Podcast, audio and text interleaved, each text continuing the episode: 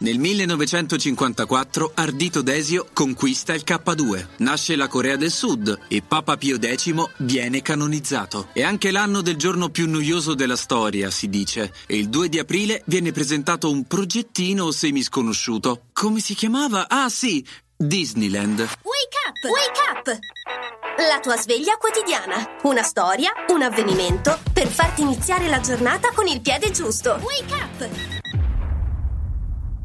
A Disneyland c'è una panchina speciale. Immaginate Walt Disney in un parco giochi tra gli anni 30 e 40. Le figlie giocano e lui, su quella panchina, si chiede perché nei parchi si possano divertire solo i bambini. Nel luglio del 54 si pose la prima pietra della futura Disneyland e Walt promise di mettere l'ultima entro un anno. Una follia. Eppure il 17 luglio del 1955 il parco aprì i cancelli con la benedizione dello stesso Disney e di un giovane attore che più tardi diventerà diventerà presidente degli Stati Uniti, Ronald Reagan.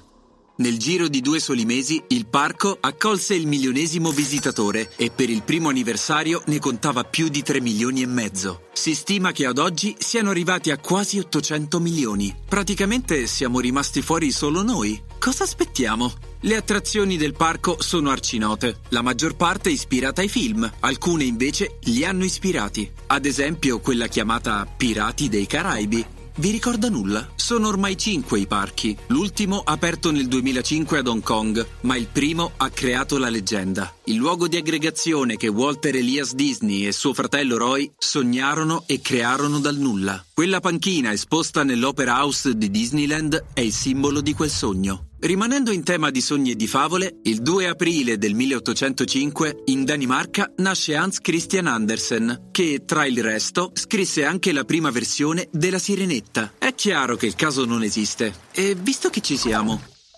La frase del giorno. La vita di per sé è la favola più fantastica. Hans Christian Andersen.